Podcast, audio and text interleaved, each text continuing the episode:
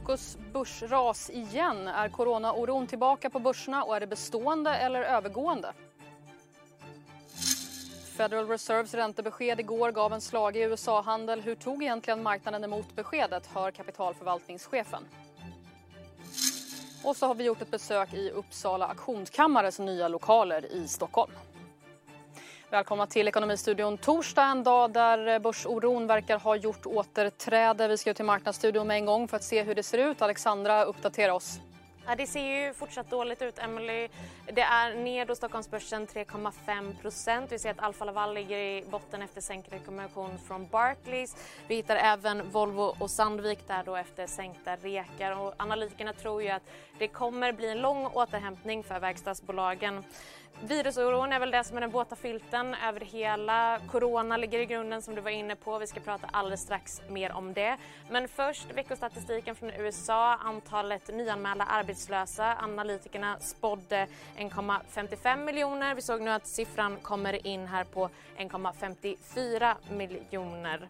Eh, antalet nyanmälda arbetslösa alltså. Och som vi ser i grafen så var ju det en peak där i mars. Det var nästan 7 miljoner nya arbetssökande per vecka.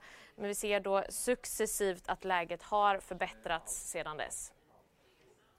Eh, Alexandra, virusskräcken verkar vara tillbaka. Hur är själva situationen kring virusläget just nu? Ja, det händer ju väldigt mycket nu i världen. Om vi tittar på USA så stiger antalet fall i 20 delstater, bland annat där Kalifornien, Texas och Florida. Det här kan ju ha att göra med utökad testning till viss del, men det finns också en oro för att de minskade restriktioner kan leda till en andra våg.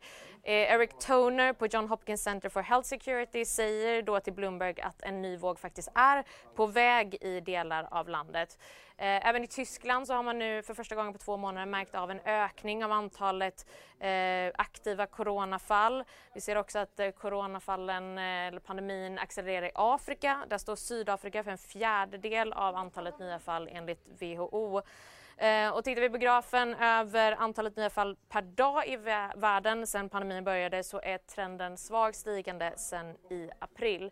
Slutligen i Sverige då så ska vi säga att det senaste dygnet då så har det handlat om 19 nya fall här i landet. Så ja, oro eh, runt om i världen och detta ser vi då reaktioner på på marknaden. Mm, uppenbarligen, tack för det Alexandra. Vi ska fortsätta prata om det här ämnet. Rött över hela skärmen idag alltså så även de amerikanska terminerna som indikerar nedgång där i USA om en knapp timme. Raset är brett idag. Inget av storbolagen i OMXS30 förutom en viss marginal Swedish Match håller sig ovanför nollstrecket. Eh, vi ska hålla oss kvar lite inte bara vid de nyanmälda arbetslösa som Alexandra berättade om. Mer för att prata om det är Elisabeth Koppelman, makroanalytiker på SCB.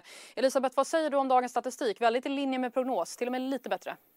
Ja, det var väl inga stora överraskningar. Och jag tror att fokus nu eh, eh bör väl bör skifta till eh, liksom nettoflödet på eh, arbetsmarknaden och inte bara de här nyanmälda eh, arbetslösa. Vad vi såg i sysselsättningsrapporten från eh, maj var, var ju att eh, faktiskt sysselsättningen ökade vilket eh, kom snabbare än eh, väntat och att arbetslösheten eh, sjönk en, en aning även om den förblir eh, fortfarande väldigt hög.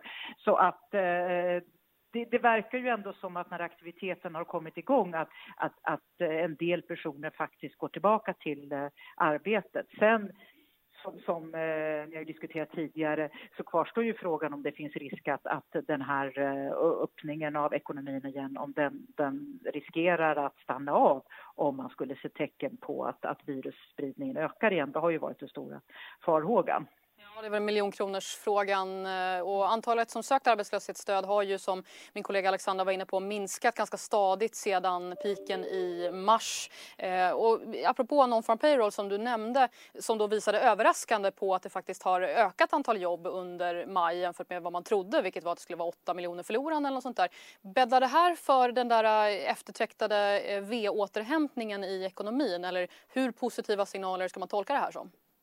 Alltså, när man har haft ett fall av den storleksordningen vi sett eh, som vi har haft nu, då, då blir återhämtningen eh, V-formad utan att man egentligen ska bli, vara så mycket gladare för det. Eh, det speglar också djupet i, i fallet. Eh, så jag tror samtidigt om man tittar på den totala sysselsättningen och hur mycket den har fallit från eh, nivån innan coronakrisen så är det en väldigt liten uppgång vi har sett. Fortsätter i USA då. Fed kom ju med sitt policybesked igår och Fed-chefen var tydlig med vad som inte är på agendan i alla fall. Vi kan väl lyssna på hur det lät. We're not thinking about raising rates. We're not even thinking about thinking about raising rates. So what we're thinking about is is providing uh, support for this economy. We do think this is going to take some time. Det var alltså Fed-chefen under gårdagen. De tänker inte ens på att tänka på att höja räntan. Eh, häng kvar Elisabeth Kopperman. Jag vill också bjuda in Fredrik Varg, aktiechef på Swedbank för att prata om det här börsraset. Fredrik, eh, smittspridningen verkar sprida sig, kanske med tanke på att det också pratas om att, de här, att det är fler tester just nu, att det var det som kan göra bidra till ökade antalet eh, smittotal. Men vad driver dagens börsras? Ja, till att börja med så vet vi inte vad, om det beror på nya tester eller inte, men det vi är rädda för förstås och det marknaden är rädd för det är ju att det här är i spåren av att man nu öppnar upp igen och eh, det gör ju då att vi efter tre negativa dagar här måndag till onsdag så accelererar idag och det mesta tyder på att börsen just nu kommer fortsätta ner för att det är 22 stater som har ökade fall och Texas har ju faktiskt flest nya fall sedan e-, epidemin började. Så det här är ju oerhört negativt för marknaden och börsen. Eh, VIX skräckindex eh, ökar något idag igen, långt ifrån de historiskt höga nivåerna som vi såg i mars-april. Men eh, ändå, det är ett trendbrott för att eh, VIX har varit nedåtgående sedan mars-april. Du har pratat om kortsiktighet på börsen när det varit som värst. Är kortsiktigheten tillbaka i och med det här? Ja, det är kanske lite för tidigt att säga ännu, tycker jag. Men eh, igår när jag stod här, eller igår morse då, så då pratade vi om momentum, momentum, momentum.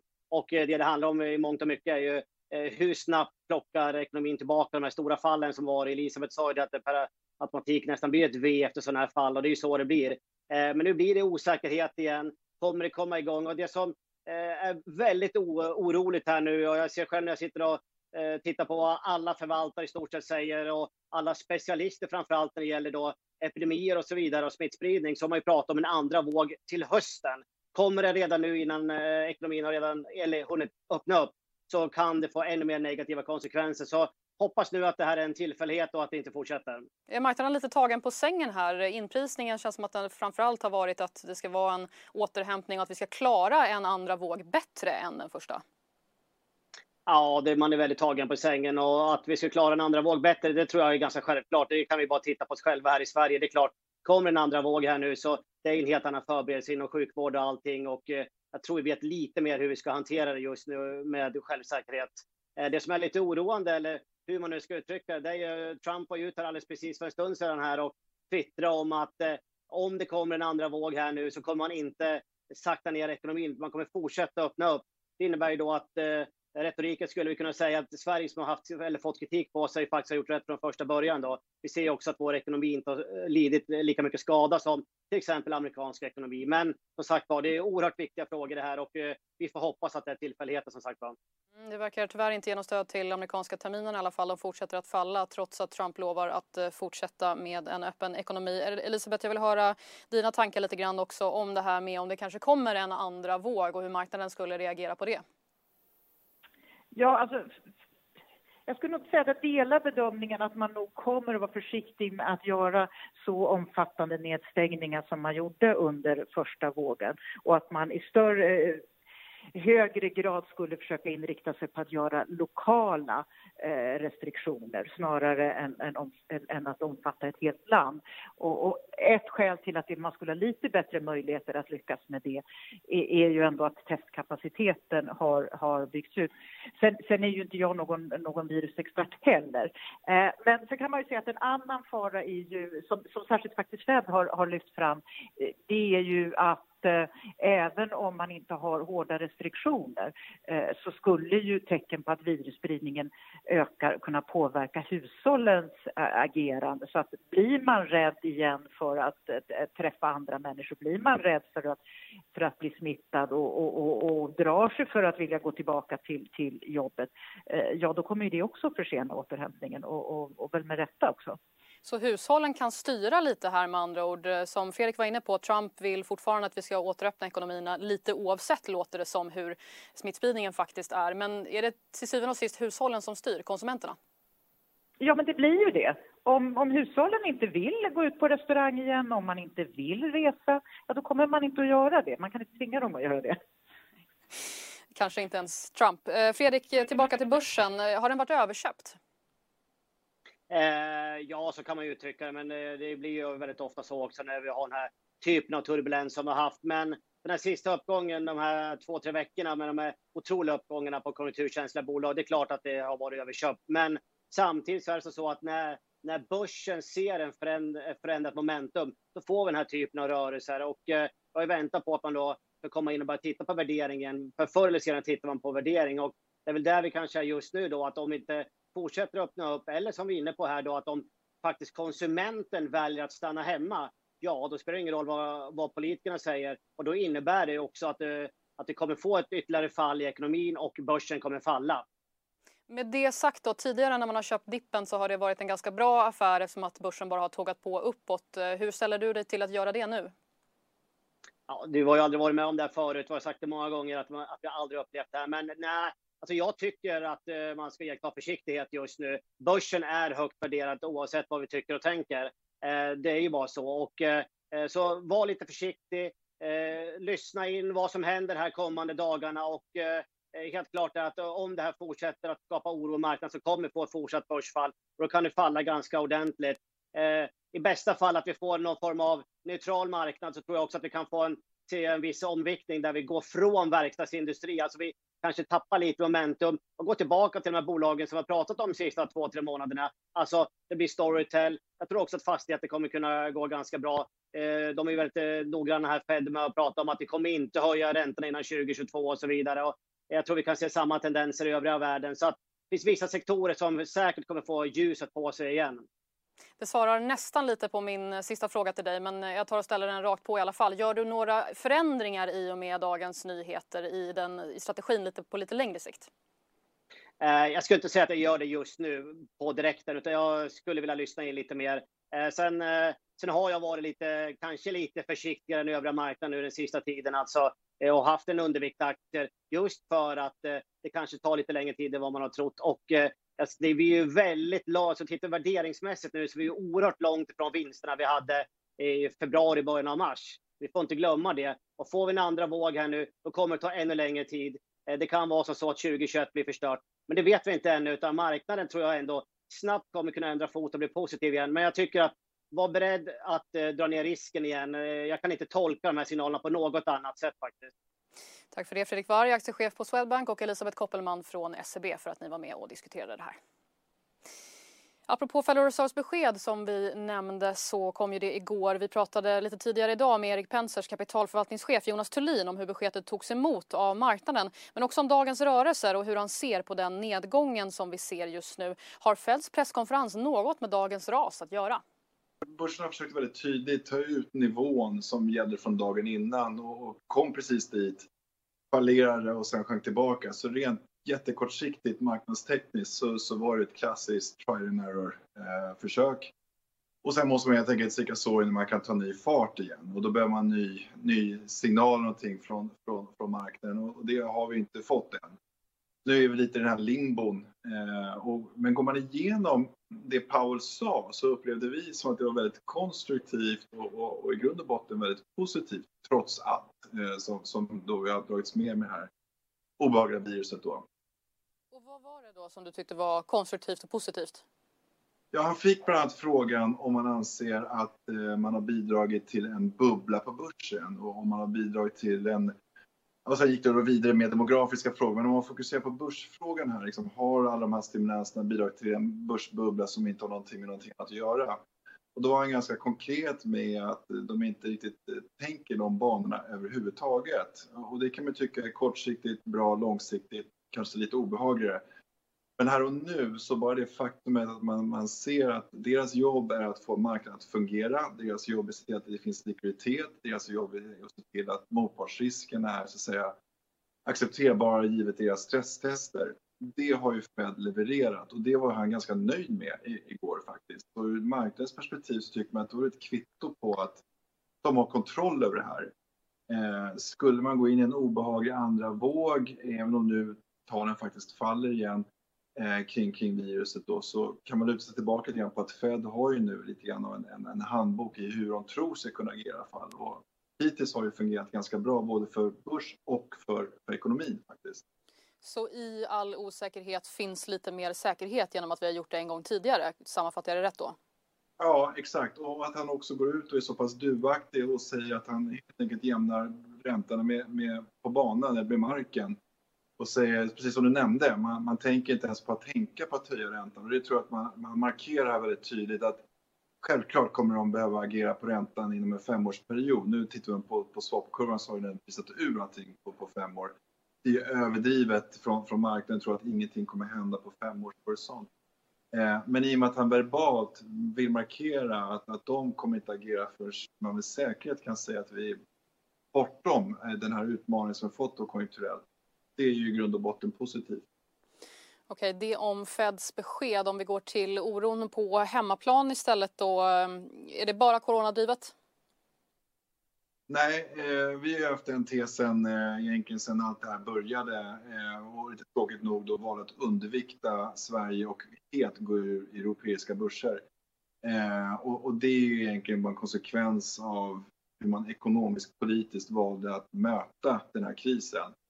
Eh, där vi också sett då på, på världens börser att det finns då de regioner som har valt en väg eh, och har kunnat välja en väg, USA och Kina exempelvis och har fått betalt av marknaden på ett annat sätt än man fått då i Europa och, och Sverige.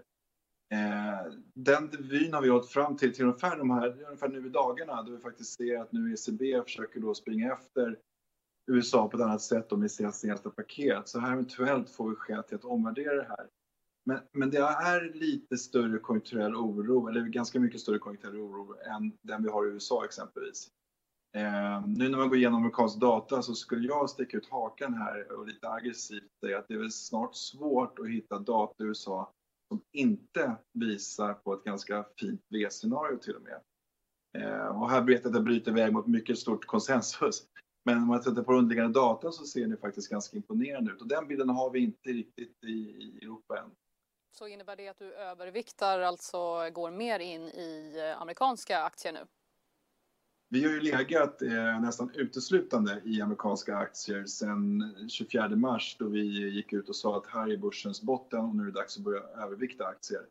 Och då har vi gjort det uteslutande på amerikansk eh, och, och då valt då cybersecurity, cloud computing, online eh, dataspel. Helt enkelt de sektorerna som vi trodde oss se och sen också levererat fantastiskt under, under april-maj. Men lite grann vad vi är inne på nu, det, det är ju att se då att om, om vi har rätt i scenariot att vi kanske får en starkare rekyl i ekonomin än vad många har befarat, då bör vi få en sektorrotation nu på börsen. Eh, och det är faktiskt någonting vi just nu i dagarna ser och tittar på, att det finns tecken på det, att, att marknaden så att säga, kommer så pass långt in i sin acceptans av ett, en studs i ekonomin att mer, vad ska man kalla för, traditionella konsumentsektorer faktiskt börjar leverera ganska bra. Eh, I vårt sätt att se på, på, på marknaden då. Till sist då Jonas, tror du att den här rekylen vi ser idag, det var ju väldigt starkt förra veckan, är det något bestående, är det en bestående nedgång som vi ser eller är det här någonting tillfälligt? Nej, jag tycker att den är, vi har extremt mycket is i magen för den här typen av dagsrörelser. Vi tittar mer på att vi försöka utnyttja det eh, till, till att hitta bra eh, in, in, ingångsnivåer helt enkelt. När man börjar tänka på att det är fortfarande så att, att datan överraskar så pass kraftigt och ser så pass bra ut tycker vi. Och det är inte helt prissatt. Eh, vi tillhör ju den ganska lilla skaran eh, förvaltare och analytiker ute kanske som tycker att det finns ingen diskrepans mellan makro och börs. Snarare så har börsen ytterligare arbete att göra på uppsidan för att komma ikapp makrot. Eh, och där vet jag att vi är ganska ensamma där. men så länge vi får data som pekar oss där, så länge ekonometrin helt enkelt håller, så, så ser vi det här som en tillfällig hicka. Då är det läge att se över positionerna så man hittar, hittar möjligheter för att sedan gå på det igen. Helt enkelt. En eh, tillfällig hicka sa Jonas Thulin. Det är en hicka som nu är ner nästan 4% på Stockholmsbörsen. Så en rätt kraftig sådan får vi lov att säga i alla fall. Där lämnar vi börsraset för nu. Mer om det i våra nyheter klockan fyra sedan då även USA-börsen har öppnat upp. Vi får se hur det går där. Terminen indikerar som sagt att det ska ner även där runt 3% för S&P 500. Vi ska innan vi avrundar programmet göra ett besök också i Uppsala auktionskammares nya lokaler i Stockholm. En öppning som egentligen skulle firas med en stor fest men som blev lite mer anonym i och med rådande virussituation. Vår reporter intervjuade VD Magnus Bäcksed om hur de anpassar sig till den här situationen. Att öppna här i våra nya lokaler känns fantastiskt. Sen att eh, världsläget är som det är, det tror jag vi alla, både personligen och även företag, har drabbats av. Men, men eh, att öppna våra nya lokaler känns jätteroligt. Hur påverkar det det faktum att ni inte får ha över 50 personer i lokalen och eh, vad tror du om prisbilden nu när folk inte får gå ut som vanligt? Nej, men vi följer naturligtvis Folkhälsomyndighetens rekommendationer så att eh, våra vakter släpper in då 40 personer i taget i de här lokalerna som normalt sett är godkända för 300 personer. Så att besöksantalet påverkas. Eh, det som påverkar oss också är att vi inte kan ha en stor härlig invigningsfest som vi hade tänkt att ha utan den har vi skjutit på framtiden men hoppas få återkomma med det. Prisbilden eh, tror jag, och det får man väl säga peppa peppa ta i trä, har ju varit väldigt positiv och opåverkad hittills. Både på de aktioner som har skett i Sverige men även internationellt. Så att vi kan nog stå rakryggade och känner oss förhoppningsfulla på ett positivt sätt inför nästa veckas aktion. Men du har samtidigt sagt att eh, ert eh, antalet verk har minskat på grund av eh, den rådande situationen. Ja, det som man ska säga med vårens aktioner, både här hos oss och även hos våra kollegor runt om i världen, det är ju att utbudet har ju minskat. Och hos oss har det varit så att vi har ungefär samma antal verk, men värdet på den samlade aktionen är mindre än exempelvis för ett år sedan. Vi ligger ungefär på 60-65 procent av det totala utropspriset jämfört mot förra våren. Trots det tror du att priserna för de mest populära konstnärerna kommer att hålla sig om jag förstår dig rätt? Ja, alltså jag tycker man har sett på auktioner både i Sverige och även internationellt att prisbilden är väldigt stabil och det finns en, en längtan hos kunderna att förvärva konst på olika prisnivåer. Och vi har själva genomfört en auktion här mitt under rådande pandemi i april och där kan vi väldigt väl mäta antalet besökare via vår hemsida, antal bud och så. Det känns väldigt konstant och positivt. En optimistisk vd där för Uppsala auktionskammare som gläds över sina nya lokaler. Kanske någon av er som tänker sig på ett besök där under helgen. Apropå helgen kan vi också säga att det kommer ut ett nytt DI Weekend, ny bilaga under morgondagen. Missa inte den. Då har vi kommit fram till sista raden. Det är glädjande nyheter för alla drönar och sköldpaddefantaster. Forskare på Rain Island, en ö utanför Australien, tillika världens största grön havssköldpaddareservat har använt sig av just drönare för att kartlägga populationen med övertygande resultat. I december i fjol fångade drönarbilder 64 000 sköldpaddor som väntade runt omkring öns stränder för att lägga ägg. Forskarna menar på att man har prövat olika sätt att kartlägga just populationen och att använda drönare har varit det hittills absolut mest pricksäkra tillvägagångssättet. Det var allt för dagens Ekonomistudion. Håll dig uppdaterad om de amerikanska börserna när vi har nyheter klockan fyra. Ekonomistudion är tillbaka imorgon igen halv tre. Missa inte det. Vi ses då.